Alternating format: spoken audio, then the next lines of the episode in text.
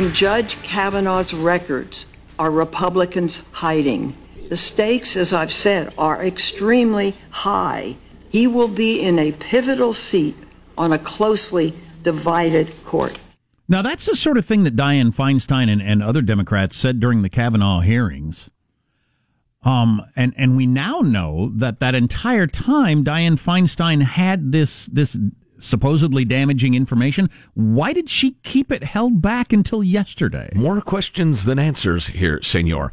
What a pleasure this is to welcome to the Armstrong and Getty Show Elise Viebeck of the Washington Post, who, with her colleague Seung Min Kim, uh, are writing about the Brett Kavanaugh thing in the mysterious Feinstein letter this morning. Hey, Elise, how are you? Hey, to you both. Thanks for having me. Uh, our pleasure. Loved, loved, loved uh, your contributions on Bret Baier's panel through the years, by the way. Oh, wonderful. Thank you so much. Yeah. So uh, tell us about this uh, revelation. Has it revealed much? Yeah, revelation uh, may be the word for it, although to be honest, here in Washington, we are really trying to sort out the details on this one. It's a pretty weird situation, as I'm sure you both know, and as listeners will know if they've been following along. Uh, Dianne Feinstein came out with a statement yesterday saying that she had referred information about Brett Kavanaugh to the FBI. Uh, we know just the vaguest details about what that information was. It came in a letter uh, that describes an alleged episode of sexual misconduct. I want to uh, emphasize that it is alleged involving Kavanaugh when he was in high school. Uh, that is from a person familiar with the matter who we spoke with. So Feinstein came out yesterday in response to reports about the existence of this letter and confirmed that she had referred information to the FBI. Uh, she has not discussed the contents of the letter with anyone in the media. No one in the media so far has the letter itself. So we were kind of left yesterday looking at each other wondering, what is this? does it mean anything substantive for Kavanaugh's confirmation? And will we know more before final votes on him are expected at the end of the month? Am I correct that Dianne Feinstein's been in possession of this letter for months? That I, I have to tell you, perhaps other media have reported that. I do not believe here at the Washington Post that we have confirmed that. Okay, fair okay. Uh, yeah, but it's it's a good question because obviously over the course of this confirmation fight, uh, the Democrats have made a huge uh, kind of stink about the idea that they don't know enough about Kavanaugh in order to to provide uh, advice and consent to right, the president but, on yeah. his nomination. But this is kind of separate from that. I mean, they're, they're they're talking about various legal conversations and rulings and memos that weren't released. Now we've got a, right. a, a hashtag Me Too effort going on. Um, you know, and I hate to be skeptical because there's been a whole bunch of these hashtag Me Too stories break over the last year and a half or however long, and mm, almost all of them have turned out to be true. But this one is just so vague, and the timing's so weird. It's hard to take it seriously for me. Well, and particularly as the guy has been vetted and revetted and revetted, including by the FBI, over the decades. That's right, right. right, that exactly. he's been in that's public service. Exactly. That's exactly what the White House said, and I, I think that there's some truth to that. Right. This is a man who has worked in the White House for Ken Starr in the D.C. Circuit Court of Appeals. He's been confirmed by the Senate once before. He's clearly undergone serious background checks by the FBI, and all of that information is available to senators. Um, there has been no suggestion so far that Brett Kavanaugh, if indeed something like this did happen in high school, if these allegations, vague as they are, are true, that he faced any sort of legal consequence for them. Uh, as far as we can tell, there is no paper trail on it, although it's certainly a, a question that we're asking today. So uh, I think I think your skepticism is echoed by people here in Washington. I feel dirty even talking about this. Yeah, especially we don't even know what we're talking no, about. No, and, and no. listen, and I, it's in high school. Well, right. I mean, if it was something awful, then I suppose you could talk about character. But I'm I'm not going to ask you to address this, Elise. I'm a gentleman, but uh, uh, anybody among us who did not, you know, do things that they don't want to talk about, you know, in the early years of their uh, relationships. I'm not talking about something awful. I'm just talking about, you know, just embarrassing. Uh, just the idea that a high school romance, yeah, he touched my blank and I didn't we like don't even it. know if that's it and all. we don't even know. So So this, throw it out there is really, you know, not good. I, that's why I'm stammering all over myself. I don't know how to even describe the fact that I can't describe it. Right, and and I certainly understand, and I think that what we have to remember is this is coming in the context of a very intense political battle over Kavanaugh's confirmation. Uh, it seems as if, if I had to place money on it, uh, that he will be confirmed by the end of the month. Of course. It's, it remains to be seen whether we'll learn more about this letter, about its contents, whether we as reporters or members of the committee will be able to kind of test and vet the allegations that are apparently coming forward.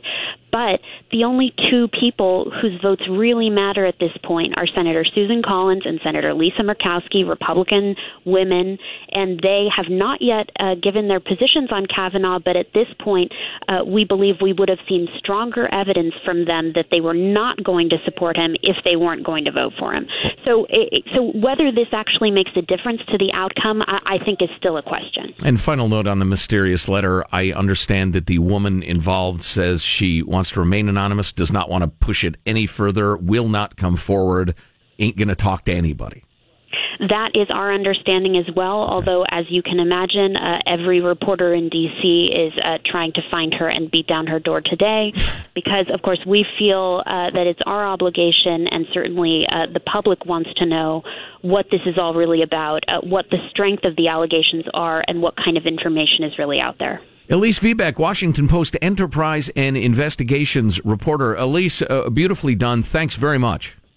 Thank you both. Have a great day. Great to talk to you. How Thanks. much vague reporting do you want on this? So this is from Vox, and they've brought together the various reports that are out there. No boy. The the issue seems to be related to sexual misconduct. The Intercepts, Ryan Grim and HuffPo, um, ba ba ba ba ba, had re- The usual suspects. reported Feinstein had received a letter from a California constituent about an incident that took place between Kavanaugh and a woman while the 53 year old nominee was in high school. The New York Times, and it mentions a couple reporters citing two officials familiar with the matter, said it was related to possible sexual misconduct. That's incredibly vague. Vague. Details about the incident remain quite vague, says Vox. The Guardians, and that mentions a couple reporters. Uh, and so now you've got uh, uh, a news outlet from across the pond jumping in, citing one source who had been briefed on the letter, report that it involves something that took place when Kavanaugh and the woman were 17 and attending a party. Well, that's about sounds about right. Oh, boy. According to the source, Kavanaugh and a male friend had locked her in her room against her will, making her feel threatened, but she was able to get out of the room. They report, though they note they haven't uh, verified the letter's claims. Okay, so first of all, this might be completely not it. But Wow. even if it is it, can anybody imagine that sort of thing happening? High school, college, whatever. You know, yeah. Whatever the hijinks were. Right. And, uh, you know, I understand. Well, what if it was blank? I don't want to come off as lighthearted about it if it was indeed whatever blank is in your mind, but we don't know and we will probably never know. And this is a, a scurrilous, pathetic, and ridiculous attempt to smear the guy who's been uh, more thoroughly looked at than than anything, than anyone for years. Hundreds of decisions, respected universally, etc. And now, yeah, he may have done. Well, God, I don't. e- I, feel like I'm dignifying it with a denial. This is ridiculous. This is a measure of how pathetic our politics have become. That's what this is. The Bureau told the New York Times that it has not opened a criminal investigation into the matter. Well, taking the the Guardian's word for the moment. So he and a friend locked her in a room, quote unquote. The the context, the the, the what was said, the what the point of it was, how long it lasted, etc. Completely unclear. As teenagers, at least thirty five years ago, thirty six years ago. Right. Are you effing serious? That's my question. Dianne Feinstein, this is a moment of shame for you. This is a sad and pathetic moment for you. How to spend a lifetime's worth of respect Yeah, by I, Dianne Feinstein. I heard Bret Baier say last night on Fox that Feinstein had the letter since July, I think he said. Um, I'm not finding that anywhere. So that detail may be gone as of today. That happens. It does happen. Yeah. Uh, that's it. That's a pretty important detail, though. If she if if if Feinstein had that back in July, well then you can't you can't excuse that at all. That's clearly the timing of it designed to damage. Right. If she just got it, okay, it's a little better. It's still incredibly vague with with you know with nothing. I mean, there's well, invoking the FBI to make it seem serious. Uh, right. I tell you what, you want me to draw a quick picture of a fat guy with a big smile on his face? There you go. I have received a picture of a fat guy with a big smile on his face. I have forwarded it to the FBI. there, it's the opposite of like the Harvey Weinstein type Weinstein type stories. I believe it's Weinstein, where where this sort of thing comes out and everybody says, "Oh yeah, he's that kind of guy. We all knew it," or or Matt Lauer or a bunch of these others. Right. It's the exact opposite in, in that, or or you find out there were police investigations about that sort of stuff. This is the exact opposite. There's been investigations throughout his career by the FBI into his background found nothing. Everybody says he's not at all the kind of guy that would do that. I mean, it's the opposite. Right. Yeah. With a very vague claim from an anonymous person. Well, and let's face it, which is just incredibly boy, where we are. If we can be disqualified from our career goals because of things we did as 17 year olds, the unemployment rate would reach 73%. God, it's insane. Well, and they, it's a slightly different strategy they got though, because they don't have to. It, it doesn't have to be good enough to not confirm him. It just needs to be good enough to delay it past the election. Then, if the Democrats took back the House and the Senate, they get to make a you know the political argument that no, wait a second, we've we've got to wait until this new Senate is sworn in. The Never people happen. have spoken. Right, they will do that to fire up the base. Hundred percent right uh, but it, it'll never happen. It's their only play, yeah, in terms of stopping Kavanaugh. Yeah. Wow, this is where we are politically. We have reached new lows, though. Oh my God! Vague, anonymous allegations of what you did when you were seventeen. Oi. What's next? And there's a, his potty training didn't go well because he likes to he just likes to poo places. There's a real decent chance then when he got wind of that, he says, "I have no idea what they're talking about." Not the slightest idea. You could write a 400 page book on things I did at parties at age 17. I could neither verify or deny any of those pages. I'm pretty certain. Be pretty easy for me. I'm not sure I attended a single party when I was 17. So. Well, why don't we substitute 22? okay, for 17. That would be more difficult. You. Yeah. Um, our text line 415-295-KFTC. You're listening to the Armstrong and Getty Show. Armstrong and Getty. The conscience of the nation. Of the nation.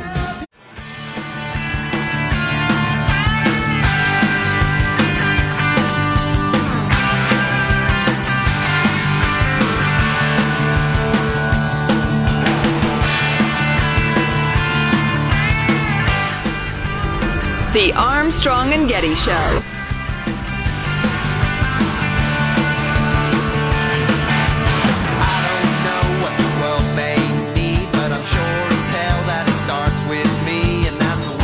Doing our Halloween shopping this weekend. Going to the Target, to the scary aisle, buying the Halloween shop. Well, that's right, because you have to have it set up in advance and, and have the house looking festive. And the good stuff sells out. Last year right. we waited too long. Yeah. I waited closer because I thought this is too early for Halloween shopping. Now the good stuff is all gone.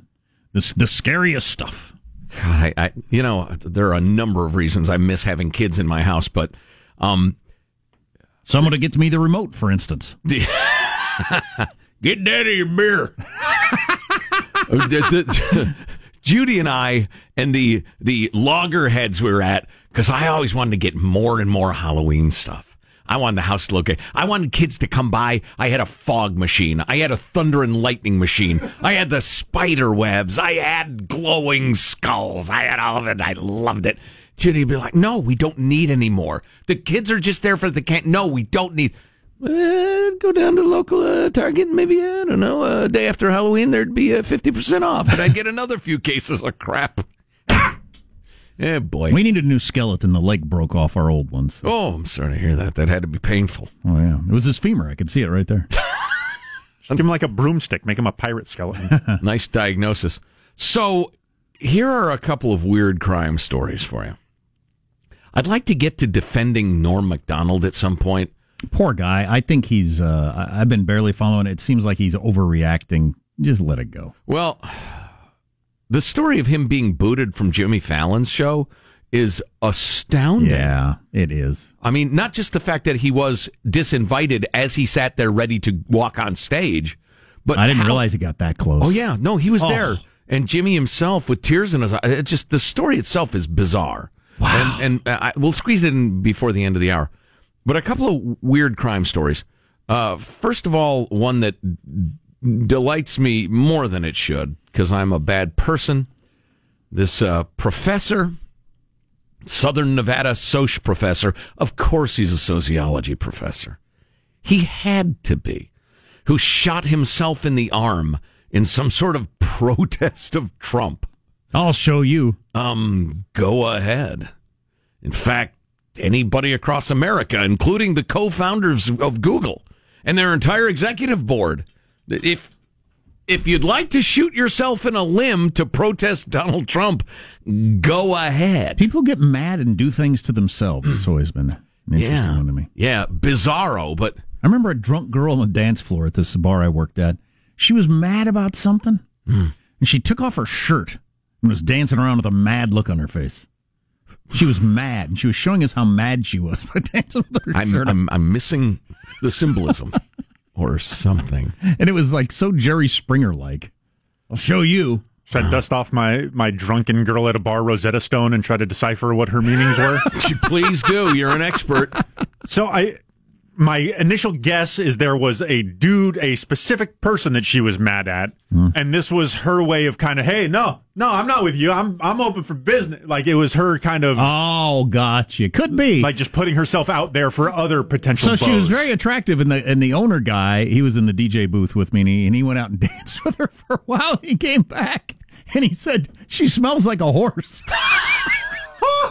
Wow. That is stuck in my mind for twenty Well, years. this- th- th- th- that, that whole that that whole mating dance, rejecting one date, uh, uh, making oneself available to other potential. Are are we discussing wild hogs here, or or human beings? I don't know. Unbelievable. So the sociology professor shoots himself in the arm. Well, he he was a gent though, because he taped a hundred dollar bill to the mirror uh, for the janitor. Appreciate it. because he thought, now when I do shoot myself in one of my limbs in protest of Donald Trump, I'm probably going to bleed a great deal, which will cause an inconvenience for the janitorial staff. So that, that's unbelievable. How much time, Michael? Two minutes. All right, I got to get right to this. This this story is bizarre and troubling. Oregon court, courtroom, 2017. Daughter accuses her father of sexual abuse. Oof. Yeah. Between 06 and 013, the witness told the court her father, uh, Joshua Blank, had groped her, penetrated. uh, Just terrible, terrible, terrible, terrible accusations. And I have them in front of me, and they're graphic, and they're absolutely horrible. Uh, witness uh, also said that um, he would threaten her and the family pets if she talked. What would he threaten to do? Kill them. And he followed through with it. What do you mean he followed through with it? He shot my dog Lucy right in front of me. He was just trying to touch me again. I'd had enough, and Lucy had to pay for it. This guy convicted, sent to prison, 50 year sentence. But the Innocence Project, he finally got them to pay attention because they said, wow, this seems like just a pure, sick, pathetic Right.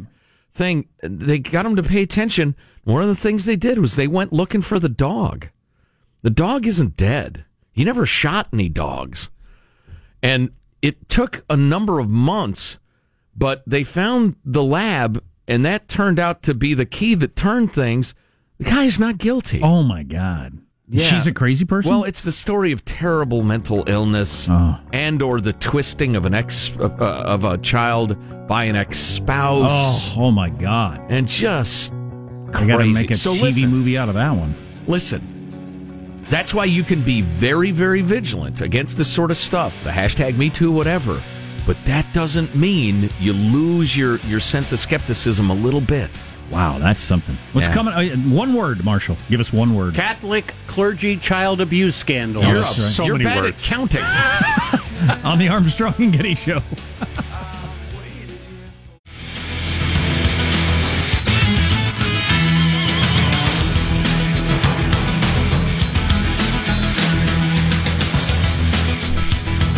Welcome. Happy Friday. Final note on the previous story of the guy unjustifiably, uh, erroneously convicted of raping his own daughter. Good God. Um, and he's free now. But he not only was he doing time, this is a guy who's never been in any legal trouble in his life. Right. But he was doing time in prison as a child rapist, Oy. Oy. which is not exactly, you know, a cush existence. It's an ugly story. Oh, it's it's absolutely horrible. You know, justice has been, it would appear, has been done at this point, but there's no undoing the damage. So anyway, News now, Marshall Phillips. Well, the Diocese of San Diego adding eight priests to the list of those believed to have molested children. The new names extend the roster of predator priests that was established by a landmark legal case 11 years ago.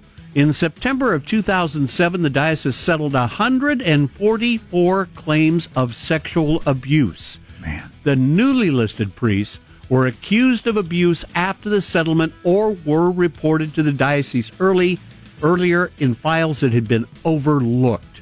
okay, so it was some more recent, some less recent. Yes, correct. and and uh, that settlement was when again? That was in 2007. Okay. And a lot of, and even the, these cases that have been reported now, the eight cases that have been reported now, some of the priests have died, some have disappeared. They've moved, they've gone to Mexico and never to be heard of again. A number of these cases over the years were all settled with financial settlements. In some cases, the victims were given college tuition to just not say anything. So uh, I wanted to mention this because I thought it was interesting. The front page of USA Today: Civil War divides world's Catholics. So the biggest battle that's going on in a Catholic church is not about the sexual abuse stuff, which I think is a huge mistake by them. Huge mistake. If you don't make this the number one through ten priority of your church right now, you're making a huge mistake. But it's all about uh, so many of the 1.2 billion Catholics on earth are not happy with how liberal Pope Francis is. And the battle over that. And uh, so there's a huge battle going up within the Vatican, within the Vatican over whether Pope Francis should stay or resign. And it's not almost nothing to do with the sexual abuse stuff. But there's a huge power uh, play going on to try to force him out by the more conservative members of the church all around the world, Mm-hmm. and he's battling for his his job, his existence in the church. Right. And it's not about this stuff.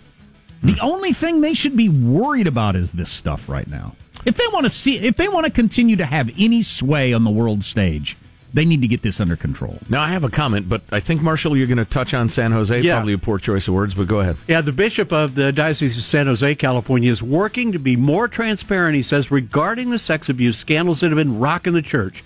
The bishop, Patrick McGrath, says he's going to be releasing a list of the names and the status of every priest who has been found to be credibly accused of abusing minors within the diocese. In an open letter, he called the abuse of minors by priests horrific and heartbreaking. He is also calling for an independent review of all Diocese of San Jose records Wow. on clerical sexual abuse. Patty boy, well done, Yes. sir. Well done. Tip of the cap. So, uh, you know, I'm not a doctor, Jack. I may have played doctor in my previous life, which would disqualify me from the Supreme Court, I guess, according to Dianne Feinstein or something. Anyway, um, when you have a systemic illness, you don't treat individual body parts. You know, you have a blood infection, you don't treat the arm Right. and then the leg and then the other leg. I mean, I, I, I'm not getting a an idea of a top down, all hands on deck, auga auga concern for this. Oh, absolutely. Uh, Because of what I just said, according to the USA Today, the, all the power struggle, the intrigue, the meetings, everything that's going on in the Vatican at the highest levels is all about this. Does Francis stay in as a liberal pope with the conservative elements trying to boot him out? Well, he's liberal doctrinally, yeah, or or politically. Uh, doctrinally. Okay, Um. So there, it's the the sexual abuse thing is back burner, according to USA Today. wow. Almost none of it is about the charges of widespread clerical abuse scandals in all these big meetings and all the power struggles that are going on at the Vatican. Wow. So that's not their thing. It'd be like, well, it's like our government arguing over who's going to win the midterms and this and that, Right. and ignoring the, the the debt that just continues to go on. Great example. I heard a Democrat talking about that to a fairly liberal journalist. They said if we don't get hold of this, it'll be a disaster. You know, each side takes turns being concerned about it when their guy is not in the White House. Uh, but uh, God, that gave me a, a, a, at least a tiny dash of hope. Switching gears, TV personality Julie Chen is standing by her husband and former CBS CEO Les Moonves in the midst of the sexual misconduct allegations against him. Chen hosts the CBS uh, series Big Brother and usually signs off the show with "I'm Julie Chen," but said last night For now, let's eavesdrop on the house guest. From outside the Big Brother house with Brent, I'm Julie Chen Moonves. Good night. What? Oh, threw in Moonves. Pride, standing by her man. Yes. Defiance. Wow. Stockholm syndrome. Uh, yeah, so unlike Harvey Weinstein's wife and Matt Lauer's wife, who left the country with the children, right? um, she's doubling down. That was a brave and defiant stance by a woman who hosts a show where they take the mentally damaged, ply them with wine, and make them do bad things and then show the world. Make them say stupid things and then display it to the world. Well, her husband's almost certainly a pig, right? Oh, yeah, a nasty, nasty pig. Wow. Although, yeah, you got to wait to What's weigh the problem? allegations. Uh, don't tell that to Julie. For now, let's eavesdrop on the house guest. From outside the Big Brother house with Brent, I'm Julie Chen Moonves. Good night. And that's your news. I'm Good Marshall. for you. I'm Marshall Phillips in the Armstrong and Getty Show, the conscience of the nation. Good for you. That was a bald eagle right there. That we keep chained in the studio to symbolize freedom. Yes, that's correct. It's a beautiful gesture, Well, if you let him loose, he'll run away. right? Fly away, probably won't. Well, you recall the other day he got out for a little bit. Right. That was pretty dramatic. If you love something, turn it loose. If it flies away, you got to buy another one. So chain it. As the old saying goes. That's right. We're so in- the Norm Macdonald thing. I Oh, think I wanna now hear might that. be an apropos moment. I want to hear that. We're going to talk to Mark Leibovich, who we love as a reporter who wrote a book about the NFL. Coming up a little bit later, too, on the Armstrong and Getty Show. Armstrong and Getty. The conscience of the nation.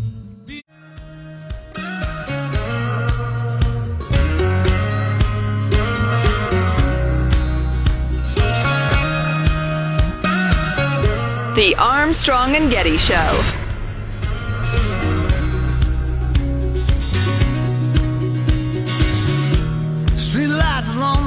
So I've been barely following this Norm Macdonald thing, and I like him. Uh, we've interviewed him a couple of times. I've always liked his uh, his his stuff, and he seems like a nice guy. I read some of his book, and I just had a feeling that like he he got he got caught up in this crazy wave of political correctness, and had been going too far in his apologies, like taking it too seriously. But I want to I want to hear what went down. Well, yeah, he he did an interview with the Hollywood Reporter, and he was talking about the wave of victims coming forth. And uh, while he was talking about it, he also talked about Roseanne Barr and Louis C.K., both of whom are friends of his, and how uh, they lost their TV series um, for her for idiotic, uh, could be construed as racial remark, and the sexual assaulting with Louis C.K. and the rest of it. And he Norm Macdonald's a stand-up comedian. He was on Saturday Night Live. He had a hit sitcom. he's a lanky Canadian. He's a lanky Canadian. Yeah. Um and and he was just saying that it's sad to see all the damage. And he mentioned that it's he's sad for his friends who've lost their careers and of course that prompted outrage. You're not and supposed to say that. No, no. Uh, no, you cannot depart even incrementally from the party line or you will be round, pulled out of your home, rounded up and Because we're so stupid at this point that you're all one thing or another. Right. You ca there is no time for nuance. Nuance is dead. Long live nuance. Um, blah, blah, blah. And then he used an unfortunate uh, Uh, reference to Down syndrome. Uh, well, can you tell you me know. what that unfortunate reference is? He said, is? Yeah, I never defended them. I am completely behind the hashtag Me Too movement. You'd have to have Down syndrome to not feel sorry for. Hashtag Me Too is what you want for your daughters and you want for the future world, of course. And I meet all kinds of women with terrible stories of what's happened to them. So I wasn't talking about the victims. They asked me about Roseanne. But that comment sparked even more controversy. I would never say that. No, I wouldn't either. I think that's terrible. Yeah. But he, he was not.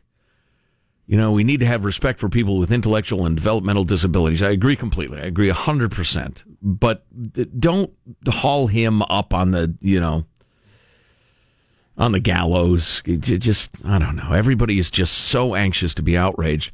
But here's the really crazy part. Um, at one point, he tweeted, Roseanne and Louis have both been very good friends of mine for many years. They both made terrible mistakes, and I would never defend their actions. If my words sound like I was minimizing the pain that their victims feel to this day, I am deeply sorry.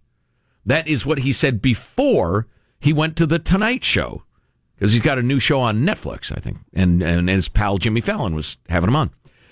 I'm quoting Norm MacDonald now. Jimmy comes to me and he was like, How should we play this? I said, I think we should say it at the end because if you say it at the beginning, you can't come back from that. Talking about the controversy. Sure, I get that. And he said, What am I supposed to ask? And I said, Jimmy, I don't exactly know. So he leaves.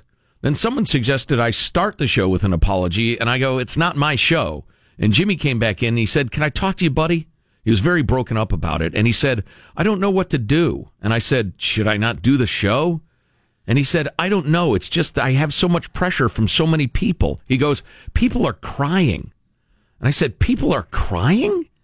And he said, Yeah, senior producers are crying. About what? About Norm MacDonald being allowed to be on the air. What? And I said, Good Lord, bring them in and let me talk to them. I don't want to make people cry. So Jimmy said, Come back whenever you want, but I think it will hurt the show tonight. And I said, Jimmy, I don't want to hurt your show. That's the last thing I want to do. Wow, people are crying. Hmm. These are odd times. Maybe they are, really are. These are odd times. I'd say. Can you imagine one of us crying because you were going to have a certain guest on the show? Well, no, we'd get him on the air and we'd grill him. Or we'd, we'd say, What were you thinking? And they'd defend themselves and we'd either buy it or we wouldn't. And this is a strange People are time. Crying. People are so rigid, anxious to be offended. Am Well- I missing something? Or or we have like I mean, you know- Norm MacDonald fell all over himself to talk about the, the world for little girls needs to be a one where they're not harassed, and this is great. But you know, you're talking about the end of nuance. It's like our brains now have like four different departments only, and it all gets lumped into the sexual victim thing. All of it, whether you're Norm Macdonald, who said something then apologized, or you're the actual rapist. It's all in the same place. Wow. Yes. Wow, And we react all emotionally, all the same thing. No gradations of the outrage. Yeah. It's, it's Why would- interesting. People are crying, man. People are crying. he said, "Yeah, senior producers are crying." That's interesting. I don't know. I just, I'm so flabbergasted by that. The format of the show, aside from like drop dead Neil Young impersonations, Well- is you bring somebody out and you ask them stuff. It's a really goofy show, so Oh, it'd, yeah. be, it'd be harder on that show on uh, Fallon's show than any of the other shows to like address this because they just they're so goofy all the time, which is fine. That's, Oh. I'm sorry, go ahead. But I don't know what the people were crying about. I'd really like to know. When asked if he had any other TV appearances canceled due to his comments, MacDonald replied, "They haven't said anything yet." Asked about the entire experience, MacDonald said, "quote I don't like talking about politics. I find it boring. Everywhere I go, every conversation comes back to Trump and the issues, and I'm like, God damn! I just want to talk about how I have to wait three years to see Game of Thrones. I wish I never had to do an interview, especially a print interview, because they edit it and put it together and ask you questions that maybe you don't want to answer, and they put things together that you're saying, and I'm an effing dumb guy. I get confused." That is very much true, and it'll root a lot of this. Is that I, Norm Macdonald is a comedic genius, but in a lot of other aspects of life, like many famous comedians, Sure. they are an utter mess. But but his point is, in the modern world, everybody's got to ask you about Right. Trump stuff or serious issues and get you on the record because they don't think anybody will click on the article. I guess if he, if you don't say something about Trump. well, it's it's the Trump crack syndrome. And if it's not your wheelhouse to talk about this stuff, yeah, you can trip yourself up really fast. We've certainly talked about this before, and if you've heard it many times, we apologize. But if you look at the New York Times in particular, it's the most egregious example. But uh, there are a number of publications that answer to this. They will tie Trump into a book review about a new gardening book. They will make a music review uh, like instrumental banjo music. Banjos in the age of Trump.